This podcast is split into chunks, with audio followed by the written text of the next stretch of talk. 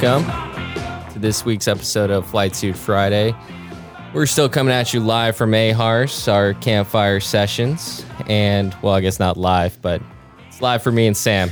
We're here. We're here How's it going? uh, in the hotel conference room with our sweet setup. Today, we're going to be talking about the Canadian Royal Air Force. And it's a pretty exciting show. And a little weather report for Astoria. It's beautiful, special VFR, cloudy and rainy. Another 40 degree day with rain. Great day to fly. Yep. Great day to uh, have a beer and have a chat. Sam, who do we have today? Uh, so we're talking to Lieutenant Commander Amanda Harris. Uh, I had the pleasure of serving with Amanda in San Francisco, and uh, yeah, she's up in Comox right now, uh, working. Uh, I think it's the Royal Canadian Air Force 442 Transport and Rescue Squadron. Uh, Amanda, you on the line? I'm here. All right, welcome. How you doing? I'm doing great. Uh, I'm on duty today and get to hang out at home while I'm on duty on the weekend. So Rough life. Yeah, that sounds awesome. Just call. What's your? Uh, how long does it take uh, to get in? And like, do you have a thirty minute launch window there? Or? So it takes me about seven minutes to get to work. It's a pretty uh, small town. But uh, on the weekends, we actually are on two hour response posture. So the weekends and evenings. So the only time we're on 30 minute is from 8 a.m. to 4 p.m. Monday to Friday. Wow, that's different than us. Wow, was did that take a little while to get used to? Yeah, it's definitely a bit different. Um, but it's nice. I get to sleep in my own bed most nights. So Yeah. that's pretty handy. Well, uh, rolling back, uh, can you tell us a little bit about your Coast Guard career thus far and uh, how you got to where you are? Yeah, I actually grew up with my dad being a Coast Guard pilot, so that's how I was exposed to the Coast Guard. And I went to college with no intention of joining the Coast Guard and worked as a civil engineer for a couple of years. I wasn't liking it very much, so I went to OCS, straight to flight school. I spent four and a half years in Atlantic City, four years in San Francisco, and then I was selected for the RCAF exchange, and I've been in Comox now for almost two years. That's Where awesome. is Comox? Yeah, where are you? Yeah. Comox is about halfway up Vancouver Island uh, on the east side of the island, and it's about a three hour drive north of Victoria, Okay, so British Columbia. British Columbia, and the weather is like Seattle, not like the Arctic. Ah, well, that's nice. Yeah, there you go. That's great. Um, Yeah. What uh, What is your job there? So, uh, my flying job, I just upgraded to aircraft commander in December. I've been flying the Cormorant for almost two years now. It started in April of 2019. And my ground job is the Cormorant Flight Commander, which is a squadron executive position, sort of equivalent with a XO or OPSO job. And I'm in charge of all of the Cormorant pilots and flight engineers, their training, professional development, uh, making sure we can hold our schedule for SAR standby, uh, and a lot of other uh, random uh, jobs that come along with that. So kind of a combo of ops and XO. So they really put you to work. Yeah, Yeah, you know, you don't go it up was there to be. definitely a full-on fire hose for Yeah. the first couple of years. Hey, can I just be a line pilot up here and just do my own thing? Dang. That's awesome. Yeah, it's funny because uh, here promotion is a big deal, and I promoted to lieutenant commander about six months after I got here, and that's considered an executive level position here. So they made sure they found a job that was equivalent to my rank, which I kind of wish I could just go back and pretend to be a lieutenant for a while. Just don't tell them. just take Oh. the pay and that's it. Uh, So uh, obviously you're a 65 pilot, uh, and now you're flying the Cormorant. Uh, describe that helicopter for us uh, and for our listeners. It's like eight times the size, Yeah, right? what what is it like? basically. Uh, so it's about three times the size of the 65. It has three engines. Each of them are around 2,000 shaft horsepower. The max weight for takeoff is a little over 32,000 pounds. Um, wow. and the rotor the rotor diameter is 61 feet. It's enormous. So some big things that uh, were changes for me was just the hover picture because I'm sitting almost seven feet off the ground, uh, so my eye level change is really different. Yeah. Um, the downwash is incredible. So kind of having to adjust hover uh, altitudes. And then the flight engineer voice station is 13 feet from my seat. So the difference on where the SARTech is uh, in relation to where we're hoisting is a lot different. So I kind of had to adjust, uh, you know, where the helicopter is in relation to where we're hoisting and what I'm looking at. It's always further forward than I think it needs to be. Yeah, yeah, that's significant. That's that's a big distance. Um, Yeah. What, what uh, training did you have to go through? What's to, that upgrade process look Yeah. like? So the uh, transition course, which they call the OTF here, Operational Training Flight, is actually in Comox. So I got here in March of 2019. Uh, the first week I was here, I had to go do the Dunker, which is actually in Halifax. So about four days after I showed up here, I flew to Halifax to do the Dunker, which was pretty cool. It's a civilian contracted company, and they have a whole wave pool set up, and they turn the lights out and uh, make it kind of stormy and run you through a bunch of scenarios. Mhm. So I did that. Came back, had a couple weeks to get unpacked in my house, and April 1st I started the transition course. It's four months long, uh, basic couple of weeks of learning systems uh, and about all about the aircraft, and then you start the flying phases. Here they do land search and rescue as well as maritime. So a big focus was doing land hoist and confined area landings, which is different than anything I've ever done in the Coast Guard. And there's Mhm. very little emphasis on boat hoisting, so it was really a big shift uh, in learning for me. Uh, just trying to fit this humongous helicopter down into, you know, small riverbeds and openings in the trees, and learning to do night hoisting using trees as my reference, uh, and different different things like that versus doing all of maritime search and rescue. Yeah. Like And that. as part of that course, um, our simulator is actually at Benson Air Force Base in the UK, which is just south of Oxford. So we spent two weeks in the UK visiting, you know, different pubs and also going to the simulator. Nice. Man, you really got to you got a lot of travel associated with this job. That's cool. yeah, it was a pretty uh, fun trip. Uh, when you go over there, it's only one sim a day, so we had a lot of time to tour around and check out different parts of the UK while we were there. hmm Yeah, I know. I had talked to you uh, in the past about it, and you said that uh, the pedals were a little bit uh, interesting to figure out in that helicopter. Can you explain uh, Yeah. what, what that was all about again? So it's kind of similar to the 65, where if you're less than 60 knots, it does heading hold, and when you're above 60 knots, it does turn coordination. But the pedals are a lot more sensitive. So if you're flowing through 60 knots and you put your feet on the pedals to start doing your own turn coordination, a lot of times you get a bit of a ratchet in the pedals, or if you don't put your feet down evenly on the the autopilot release on the pedals, it kind of swings a bit funky. And I just had a hell of a time getting used to that. Like the pedal inputs for me in the 65 were a bit smoother and easier to uh, deal with. But Mhm. heading hold works really well in this aircraft. So when you're hovering, you basically are feet off the pedals entirely, and that's a bit different than than what I'm used to as well. Yeah, yeah, that's that's a lot different.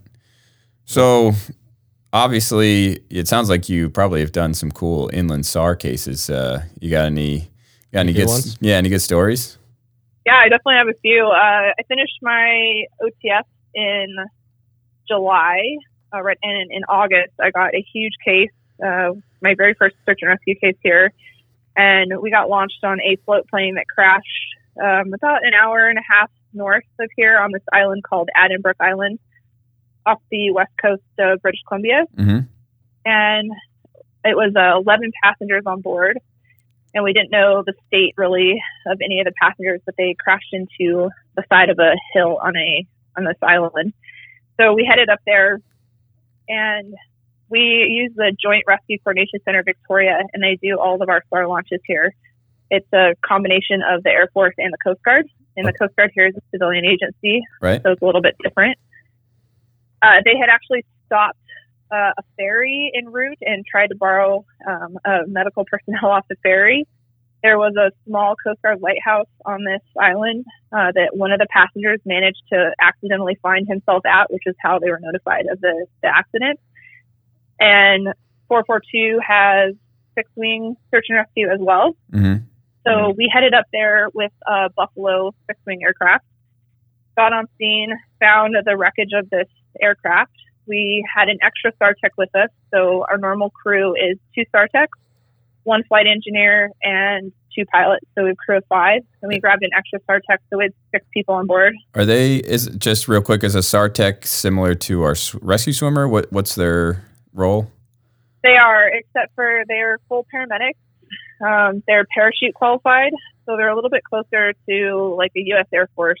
Okay. Sure. PJs. Yeah. Okay. Yeah, um, and they go between both the fixed wing and the rotary wing uh, crews here in Got it. Comox. Are they Okay. trained Most of them for? are qualified on both aircraft. Are they trained for maritime rescue stuff also, or are they mostly inland? They are trained for both. Uh, I would say that they're not as comfortable in the water as our rescue swimmers, but we do do boat hoisting and uh, you know hoist to the water and that type of uh, maritime uh, rescue as well. Okay. Uh, back to the case. Yeah. So we're headed out. Back to the case. Uh, so got up to this island, found the wreckage. Uh, we're able to put our SARTechs in uh, maybe a kilometer from where the actual wreckage was. We didn't want to put them right on top just because we didn't know how fragile the wreckage was, and we can float around pretty good with the cormorant. Mm-hmm. And they hiked into where the wreck was. There was four deceased people and five severely injured and trapped uh, still in the aircraft. Uh, we decided to let them have some time to get everyone out and ready to hoist, and we flew to Port Hardy, which is on the very north uh, tip of Vancouver Island, for fuel. While we were refueling, the Buffalo was able to jump two of their SARTechs to the water, so they did a pair jump uh, to to the water where a small Coast Guard boat picked them up, and they were able to use one of the Coast Guard helicopters that doesn't have a hoist to insert them a couple kilometers from the wreckage, and they hiked in to assist. So we had five SARTechs on the ground trying to extricate the five survivors of this wreckage, Wow. and came back and spent about an hour doing 11 hoists, getting all of the injured personnel and the SARTechs back on board the aircraft Wow. That's incredible. and then re- yeah, it was pretty crazy for my first experience. You know, one we had so many people on board the aircraft, uh, severe injuries, um, really interesting coordination between BC Ferries, Canadian Coast Guard, and both like the fixed and rotary wing assets from 442. hmm So it was a really good introduction to all of the SAR capabilities that uh, the Air Force has up here. They pretty much hit everything that they had to throw at it all in one night. Yeah, all in one night. And uh, so that was literally like a couple weeks after I got qualified. And I was like, wow, well, Canada's going to be an interesting tour. yeah. Is this what every duty's like? Holy cow. That's awesome though. Wow. How uh, how many how many pilots are there at the unit? Uh, we have about 14 pilots. Okay. So you're standing duty what like 3 4 times a month? Oh, way more than that because we don't stand full 24 hour shifts. Oh, okay. Um, I probably stand 14 shifts a month or so. Uh, so it kind of works out to the same number of work days. So we still get the same number of days off a month, and I work two weekends a month usually on call. okay.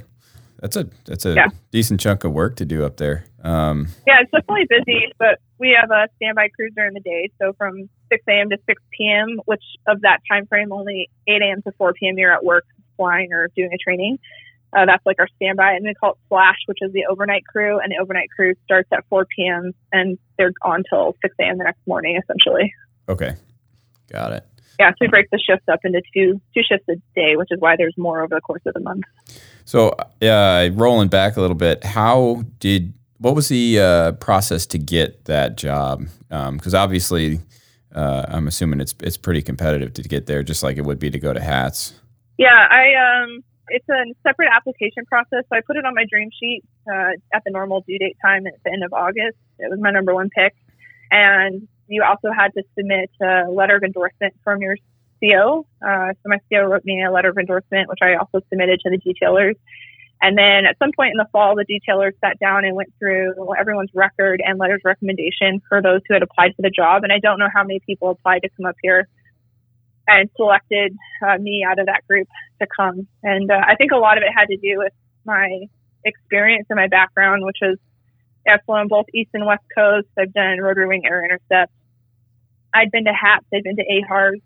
So I had a pretty like wide variety of training in my background, which I think helps when you come into an environment like this because everything is different and everything is a lot of it is just close enough to how we do things in the Coast Guard. It's a little bit confusing or I get tripped up sometimes. hmm Uh, but then a lot of it is really different, and you kind of have to be able to forget some of the things you've learned and hold on to the important stuff and then pivot and relearn a new system very quickly. So I think having a lot of tools in my background to, to draw on really helped. That's cool. And uh, did you have to get language training to head up there? I didn't, but uh, French is the second official language up here, and I'm hoping to take a five week language course uh, for French Nice. next year. Otherwise, it's just been on the fly training of all of the different uh, Canadian slang terms. Do you uh, say a a lot now? I'm guessing, or call people a I say it hoser? all the time. Do you really? Oh no, you're gonna be the worst. I know it's so bad. It's like it's just is such a great a great phrase. You know, rolls off the tongue very easily at the end of a sentence. Yeah. I mean, it's a great word. A and my other favorite one is giver. What's Giver? that mean? Giver, like uh, go do it. Giver. You oh, know? give her hell. Yeah, kind of Oh. like that. People just say it as like, you know, just this phrase all by itself. Giver. That's awesome. That's wild. Yeah. Uh, you mentioned that And a that double double here is not the same as it is in California. Uh, okay. Good to know. that is good to know. Yeah. Uh, you mentioned that it was a lot of training and stuff. To you had a lot of Coast Guard training, but they do things a lot differently as well. Uh, I'd like to get in a little bit of MOI and how is that different than your experience in the Coast Guard? Do they approach training or methods of instruction a little bit differently up there? Some of the things I've noticed is uh, they have a little bit more robust training and standards course for uh, pilots to become instructors. Uh, they they do that at the ATC level, and it's a two week long course. And I do think that that's pretty helpful for everyone becoming instructors. In terms of methods of instruction, I find that there's a lot of parallels with the U.S. Coast Guard and how they train pilots here. There's a really big emphasis on CRM and crew management uh, as you're moving towards aircraft commander one of the things that I find really interesting on how they run their program is it's all about uh, acting aircraft commander and doing um, SAR missions and SAR mission scenarios as you're getting ready for your upgrade. And because the Cormorant is such a large aircraft, they can put uh, a first officer up front with another first officer and put the instructor in the jump seat, and the instructor will kind of act as the Joint Rescue Coordination Center uh, or like the sector for Coast Guard and run them through a SAR case and give them emergencies, and it kind of has a more real world feel to it. And I appreciated that about the upgrade. And then the aircraft commander check ride is a multi day check ride here where you go and take the aircraft away from home station and you run through three, four different SAR scenarios and you operate the aircraft away from home base. Wow, they really put you through the ringer there. At the Yeah. end. That's pretty cool. Yeah, they do, and I think the, you know the reasoning behind it is our AOR is enormous here. Um, we cover all the way up to the Arctic, and some cases I've transited eight hours to get to a SAR case here, and then spent two hours prosecuting the, the medevac, and then had to transit back. And a lot of those you'll end up staying overnight somewhere. So having some area familiarity outside of our local area is really important, just because our AOR is so big. Do you cover like all of British Columbia out of Comox or something? All of British Columbia, part of Alberta, uh, Yukon territories, Wow. and a couple hundred miles off off the coast. Dang. Uh, That's huge. y- you mentioned such a long case. Did it, what's their flight time limits? Do they have similar to us, or is it completely different? It's completely different. It's 12 hours of flight time, extendable up to 15. Uh, and I have used that on a case before and flown 12 hours. Oh my goodness. How'd you feel? that sounds that sounds terrible. I was exhausted. yeah. Sleeping for days after that one. Oh my god. yeah, I was exhausted.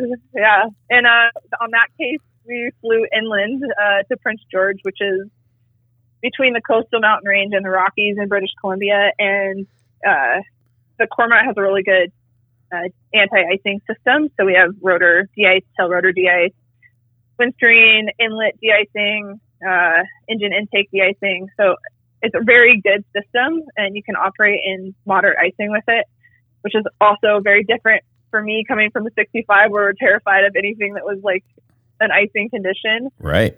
Uh, but on that case, you know, we flew four and a half hours to get to Prince George, refueled, flew another hour and a half to pick up the patient, flew them back to Prince George, and then flew back to Comox. And it's now three o'clock in the morning, and we're picking up ice and shooting an instrument approach. And I was like, well, this is a great end to my day. yeah.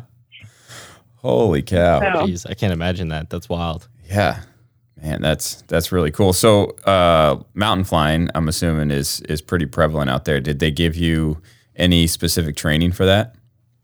Oh yeah, so they have a mountain flying course that you're required to go to here before you upgrade to aircraft commander, and it is the best course I've ever been to. Wow. It's four weeks long. It's in Penticton, which is in central British Columbia. It's run by a civilian company, uh, so you get to wear civvies. You get to fly a helicopter in civilian attire for a month. Wow. Uh, it was amazing. Yeah. it was absolutely amazing. That's so cool. Uh, yeah, and it was neat because I went in the wintertime and there's quite a bit of snow, and I was flying a 206 with skids and, you know, learning to land in snowbanks and assess different uh, wind conditions and stuff was really cool. And it was an interesting comparison between HATS, which I've also gone to, and here, just the way that they teach mountain landings is a bit different. So it's, again, really cool to have both pieces of uh, training in my tool bag. Yeah. That I, I want to go to that course. Yeah, it sounds pretty wild. Like extreme power management. It was like stuff. summer camp for pilots. It was great. That's awesome. That's really cool. Um, what else you got, Rye? Uh, CRM questions? Yeah, I was, I was gonna hit on CRM a little bit. You mentioned that it's a little bit different, or they put a lot of emphasis on it. Is it that much different uh, than how we train it here, or yeah? What are your thoughts on that? we don't go through the same CRM um, tenements that we usually hit in our annual training in the Coast Guard, but the overall principle is the same. And I think because the train we work in is so varied, you know, I've gone offshore and done medevacs, I've gone up in the mountains and done hiker rescues. Uh, it's even more frequent than in the Coast Guard that you're confronted with a case that you've never seen before in an area you've never operated. So using CRM and pulling all of your resources is really important our SARTechs do go through a lot of training. They go to avalanche courses. They know how to backcountry ski. They've done ropes courses. Uh, they are dive qualified. They're jump qualified. So you have a lot of knowledge on the crew, and being able to pull all that to make decisions is definitely very important. And the other part about operating here in BC is a lot of times you're out in the middle of nowhere all by yourself. So the oversight from the Air Force is not the same. So you really are very reliant on your crew to operate in environments that you've never seen before with very little support. Yeah. That's wild. Does that change any of the risk management decisions? Obviously, it seems like you you guys train pretty hard and you're pretty well prepared for these things. But what about the risk management decisions while you're out there and alone as a crew? So we still have like a risk management matrix that we go through, but the launch authority is a bit different here. So uh, RCC will call the aircraft commander and brief them on the case, and the aircraft commander basically has the decision to accept or not accept the case. Uh, if they assess that they're going to accept the case, but there is a risk factor that's pushing them into the yellow range, then they're supposed to call their next person up the chain of command, which is me as the flight commander Mhm. uh, and discuss the case. And I can give them the yes, this makes sense, no, it doesn't make sense, or let's elevate this to the CO.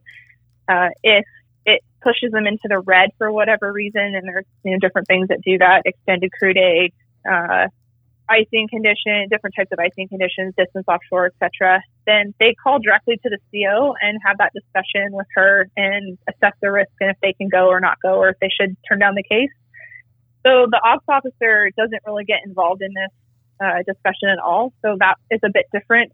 And, you know, with medevac, I have the ability as the aircraft commander to turn down the case Mhm. uh, if, if I deem it's not going to be feasible for us to do.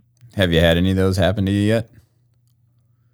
Uh, nope, I had my first two cases last weekend, uh, and one of them was an injured hiker, and just due to the clouds in the area, we weren't able to get in. They were able to hike him out in not in about 45 minutes, so I didn't feel too bad about it. Yeah. And then the other one was a medevac off the west coast, and it was pretty straightforward. It was a small community, isolated community on the west coast of the island, uh, and we just went over the mountains in the central part of the island at 10,000 feet, and were able to get out of the clouds there, pick up the patient, and bring it back here to Comox.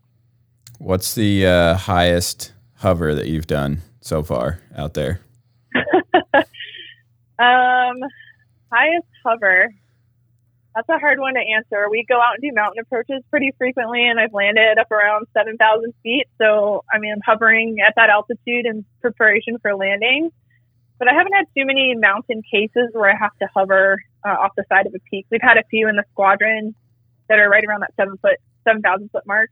Um, hmm and even though the Cormorant has three engines, you still have some power limitations uh, up at seven thousand feet, especially if it's hot and humid. It's pretty high for a helicopter to to handle. Yeah. Definitely.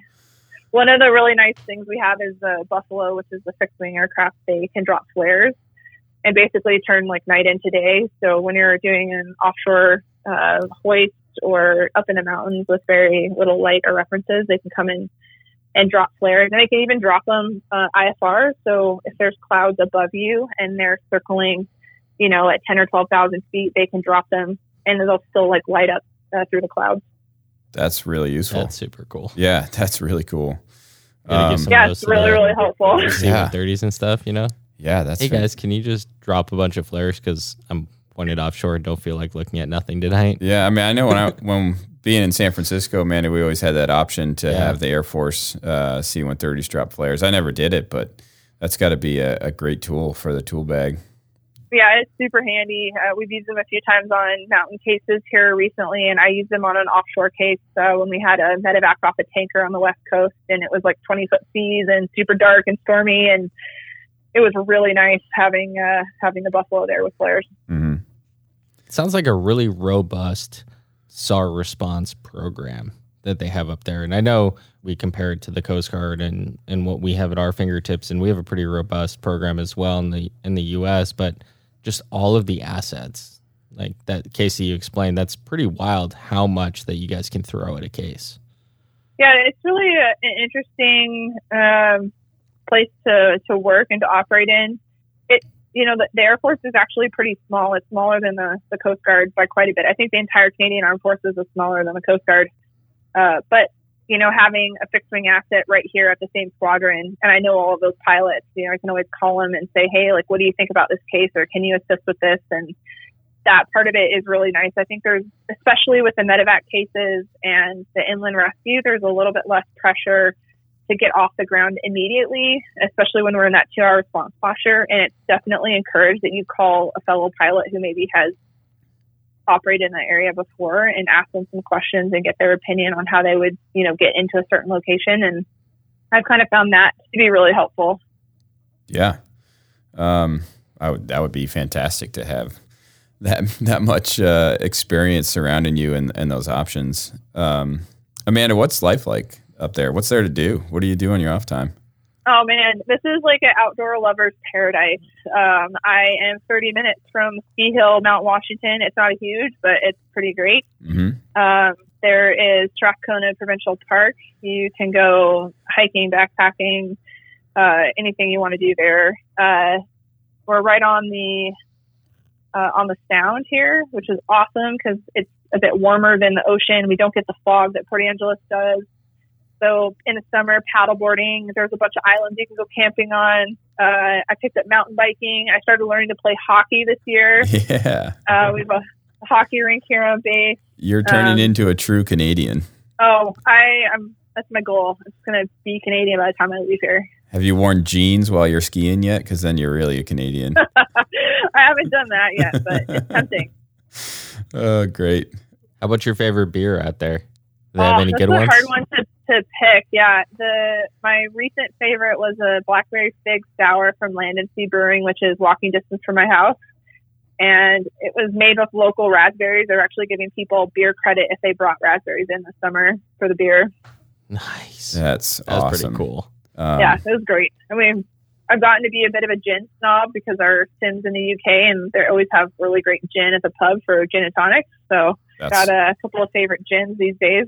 That's awesome. So, Amanda, before we wrap up, we've got a question that we ask a lot of our guests, uh, and it's what piece of advice have you received over the years that's proven to be valuable to you? And it could be advice that you got while training with, with the Canadians or just in general, uh, something that you think would be valuable to pass on to others. I think the best piece of advice I've received or I've kind of learned uh, over the years is just be flexible. I don't think there's any one defined path within the Coast Guard. Pick jobs that you are going to enjoy so that you will do good at them. And I think if you do well, then other good opportunities are going to come your way. Uh, I found that has like really helped me. You know, I am a person who had HITRON on my list at the same time as I had this on my list, and I actually got this job. And you know, part of that I think was my openness to take other positions in the Coast Guard that were less desirable and just be open to the opportunity because I feel like every job I've had has had some really awesome pluses, and if you can focus on those and do well at your job, and you'll have a great career and enjoy your time. Yeah, that's great advice. Yeah, that's real good. Uh, when do you transfer? When can I slide into that job? It'll be on the shopping list this summer. It's opening in 2022. So, Dangerous. you know. Okay, for all our listeners out there, I know. put, Get put going. Comox on your list. Uh, you got any other parting parting shots for us uh, before we go? You know, I as soon as the borders are open, I welcome anyone to come up and visit. It's an awesome spot, and I do miss my Coast Guard friends. Uh, it's not the worst place to be trapped during COVID because there's a ton of stuff to do right here in the local area. But you know, I wish I could share it with more people. So if the borders open, come visit. There you have it, folks. There it is. There's your trip to Canada. All right. Well, thank you so much for joining us today. Uh, super insightful. Uh, get a get an idea of what it's like to go out and serve with another uh, nation's uh, Air Force, Coast Guard, whatever that may be. Thanks again, Amanda. No problem, Sam. All right. Best ending there is. Really is. Oh.